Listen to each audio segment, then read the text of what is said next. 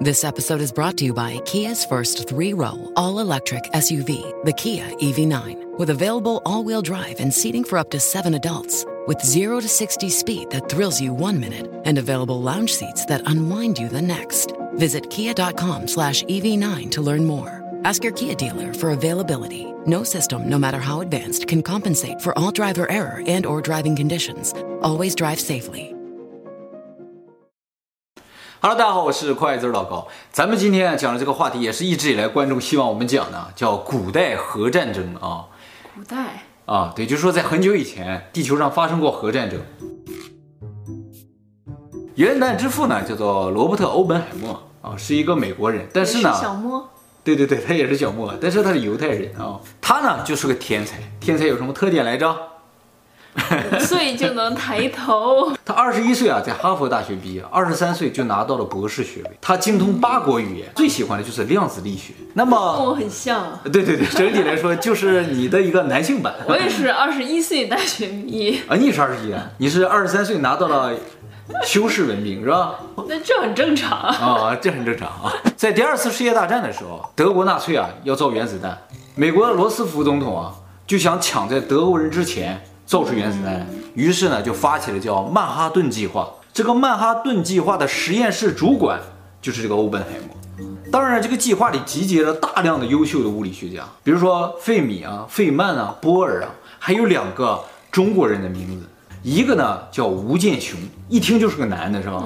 但是她是个女的，她是一个美籍华裔物理学家。这个人啊非常厉害，和居里夫人齐名。她是美国物理协会首位女性会长。他都当物理协会会长了，你想想得多厉害啊！那么还有一个呢，就叫冯诺依曼。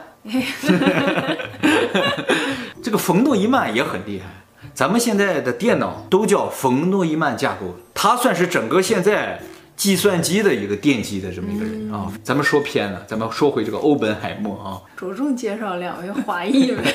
对对对，这个欧本海默啊，在罗彻斯特大学上课的时候。有人就问他一个问题，说你的这个核试验真的是人类首次吗？他说，在近代来说的话，应该是第一次。他说这句话好像在影射什么，好像很久以前有过一样啊。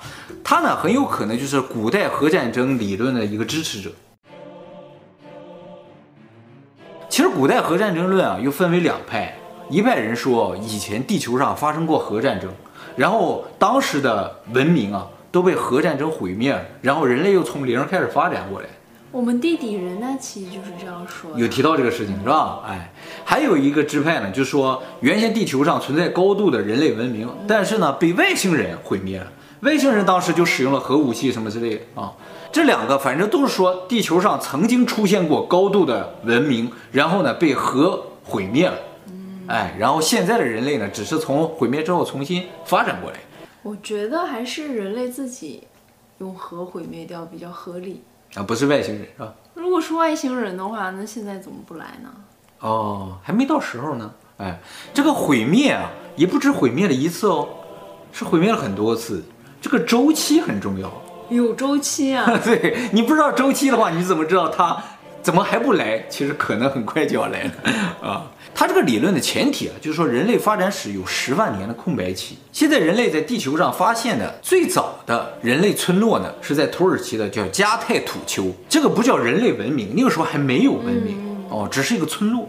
这个村落遗址呢，大概是新石器时代，也就是距今八九千年。村落里呢有不少的房子，但是这房子很特别，这房子啊门都开在天棚上。那怎么出去啊？就爬着梯子出去。房子和房子之间没有路，就像蜂窝状，每个房子都紧贴在一起。然后据考古学家对村落研究发现啊，这个村落主要还是狩猎。根据达尔文的进化论和现在基因学的研究啊，最早的人类啊，大概出现在距今十万年到十五万年。那个时候的人啊，就在狩猎。这个村落距今将近一万年吧，也在狩猎。也就是说，距今十几万年到距今一万年，人啊都在狩猎，根本就没发展。你看最近几千年的发展，咱从狩猎一直到现在到 iPhone，不到一万年，而这十万年人狩猎还在狩猎，完全没有任何变化。当然，这十万年没有遗址啊，所以这十万年发生什么都不知道。于是有人就猜测，说其实啊，按照现在人的这个发展速度来说的话，这十万年啊，人可能都毁灭了好几波。嗯。这个可能啊，就说十五万年前的时候出现人了，那人啊，已经发展很快了，距今十四万年的时候就已经开始用 iPhone 了。结果呢，核战争毁灭了，毁灭了又过了一万年，又来一波，又来一波。而且呢，按照现在人们的推算啊，就如果有一万年的话，就现在这些建筑物，比如说水泥建的这些东西啊，基本上就会分化成大自然。接下来呢，我们就说它有什么证据？你光有个前提不行啊，是不是？有证据。哎，它有证据。现在啊，这个古代核战争说啊，总共有三个证据。在一九三二年的时候呢，有一个工程师，他因为工作的原因啊，到这个利比亚的沙漠里去。他横穿这个沙漠的时候啊，突然在一个半径十几公里的范围内啊，发现地上全是玻璃，黄绿色的，埋在沙子里。当然，它这个玻璃不像我们玻璃碎那种碎玻璃片啊，它都是一块一块的，像宝石一样。咦，怎么有这么大范围的玻璃埋在沙子里呢？就觉得很奇怪。后来呢，人们就猜测说，这地方很有可能发生核爆。因为啊，在原子弹爆炸的时候，在极短时间内就会产生高温，这个高温呢就会融化沙子，沙子一下就变成玻璃。所以啊，在原子弹爆炸之后，地表就全都变成玻璃，黄绿色。这种玻璃可不可能自然生成呢？也是有可能的。哦，自然呢有两种情况会生成这个东西，一个呢就是火山口附近火山爆发，产生高温；第二个呢就是陨石撞击，这个陨石砸到地球上也产生高温呢，也会产生玻璃。但是利比亚那个沙漠里。它就没有陨石撞击坑，只有可能是核爆，又不是现代人爆的，那可能就是古代人爆的。当然，也有人提出说，是不是闪电打的？因为闪电打到这岩石上，有时候也会形成玻璃，叫闪电岩。但是啊，遍地都是，不可能。摩亨佐达罗遗迹啊，是古印度遗迹，在现在巴基斯坦那个地方。这个遗迹呢，据推算是公元前两千六百年左右建的啊，就跟那个金字塔差不多时候。在当地的语言中，摩亨佐达罗是死亡之丘的意思，所以当地人都不敢去那个地方，像黑森林一样啊。对对对，死亡之丘嘛，当地人也觉得那个地方可能是个古代的坟墓，不吉利，所以都不去。哎，他们不盗墓的。后来呢，这个考古学家就去那挖掘，结果这一考古学家去 盗墓对对对，盗墓的去了，一挖发现哇，一个超大的地下城市啊。其实它不是地下了，只是被沙子埋了啊。据说在这个城市里挖到很多人类的尸骸，但是呢，这个尸骸很奇怪，这尸骸啊，有的在水井旁，有的在马路边，哦，就不是正常死亡埋的，也没有争斗的痕迹，也没有被人杀死的痕迹。按照当时挖掘这个遗骸的博士的说法，就是这些人都是瞬间死亡。嗯，啊，总共有四十六具这样的遗骸，这四十六具遗骸里面有很多发现了。就是高温燃烧的这个迹象，换句话说，这些人呢是由一瞬间的高温而被烧死，而且啊，当地人说那个遗迹周围啊有一个叫玻璃之城的地方啊，整个城市就玻璃化。对了，我说到这个城啊，它叫死亡之丘啊，是当地人对它的称呼。这个城究竟叫什么名不知道。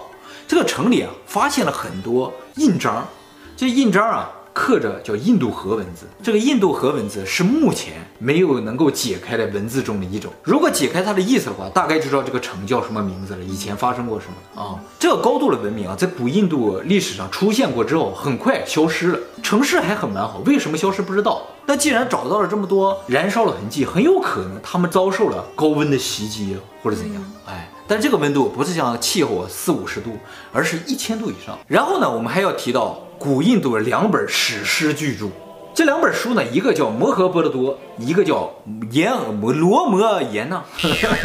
摩诃波罗多和罗摩衍那 这两本书啊，大概是距今两千三百年到两千五百年，就讲述了一个公元前一万年左右的一场战争。但是它描写的内容啊，特别不像古代这个石器时代的战争。这个书里描述了一种武器，特别像核武器，叫因陀罗剑。这个因陀罗剑啊。从天上掉下来的时候，就是一个特别亮的火球。这个火球亮度有一万个太阳合起来那么亮。它的这个威力啊，就让很多人瞬间就蒸发了，太阳都移动了。这点特别像核武器，因为核武器爆炸的时候会引起空气的迅速的膨胀，就产生折射，太阳就晃动。还说离得远的人啊，头发也掉了，指甲也掉了。幸存的人啊，都赶紧卸掉盔甲，在河水里洗身体。哦就感觉描述的就是核弹的那种感觉。那有这段描写，再加上摩亨佐达罗遗迹，印度人就坚信呵呵 以前有过核战争。我也坚信，是吗？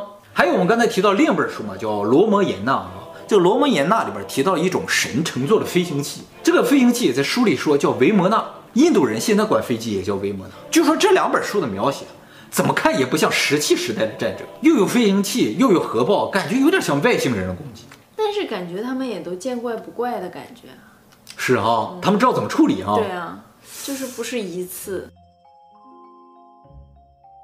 啊，我超喜欢那儿啊，嗯，就是变像沙漠一样的，有些洞穴什么的。就说以前土耳其那些人啊，就住在这些洞穴里。最神奇的就是它有一个地下城，这个地下城有多大呢？目前挖掘了有地下八层，还没挖完。据推测，这个城能装下十几万人，里边有商店、有餐厅、有水井、有马厩、有坟墓，还有教堂。这个地下城怎么发现呢？一九六三年的时候，有个土耳其人啊，他住在那儿，他家墙坏了，他去修这个墙的时候，发现墙后面有个密室。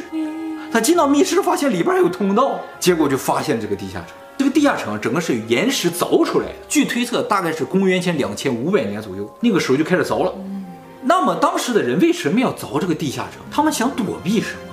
说到地下建筑，就会想到是防核攻击，就感觉古代人已经遭受过核攻击，所以他们知道怎么来躲避，于是在地下挖洞。我不是说有教堂吗？有人说这不是躲避什么核战争的，只是当时的基督教徒。不是说公元两千多年了，那是后来了。基督教徒呢，为了躲避罗马教廷的这个血腥镇压，躲到这里来。但是呢，如果单纯是为了基督徒躲避镇压，这个地下城有点太大，太大了。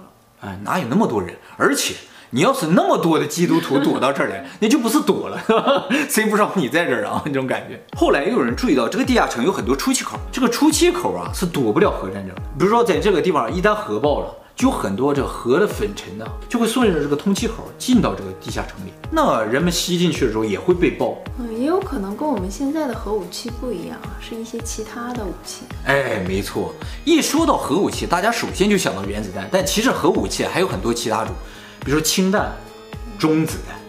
这个中子弹是没有这个粉尘的。也有可能连这些都不是，就是现在我们还没有。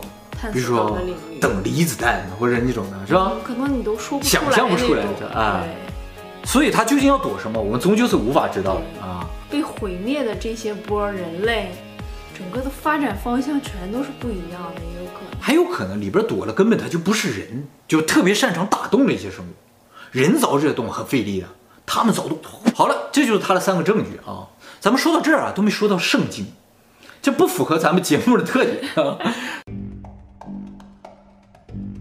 其实圣经中也提到两个城市，一个叫索多玛，一个叫俄摩拉。这两个城市啊，被称作罪恶之城。上帝为了惩罚他，就用天火把它灭掉。这个天火的感觉有没有人感觉像 核武的感觉啊？当时就说这两个城市里啊，全都是坏人，有很多天使就向上帝求情说不要灭他。于是上帝说，你如果能在这个城里找到十个好人，我就不灭他。结果天使一找就找到一家叫罗德的，然后就跟他说：“你晚上往山上走，不要回头。”于是他领着全家人就往山上走，上帝就啪就把那个城毁灭掉了。他老婆就好奇，一回头，马上就变成了，好像叫炎柱。哦，有听过这个故事。我记得咱们金字塔那期影片有观众留言说，说这个金字塔的纬度啊，我不是说等于光速吗？他说光速也好。还有米的单位啊，还有纬度，都是现代定下的单位。古代人他不知道，所以纯粹是个巧合。如果金字塔是上一代人类留下的产物的话，那代人知不知道光速，知不知道纬度？嗯所以这就解释了为什么金字塔在光速那个位置，绝非巧合。当然了，有人还担心说，如果发生这种核战争，人类应该全都毁灭了，怎么会重新又出来一波人呢？其实大家不用担心这个问题，再怎么发生核战争，人类也不会全部毁灭的。我觉得地球都毁灭了，我也还活着呢。为什么？因为我是好人，上帝一定会把我挑走。哦，那上帝不挑我的话，我也往山上走，厚着脸皮。对，管你挑不挑我了，我就往山上走，我绝不回头。上帝说：“没见过这么不要脸。”说什么我也不回头。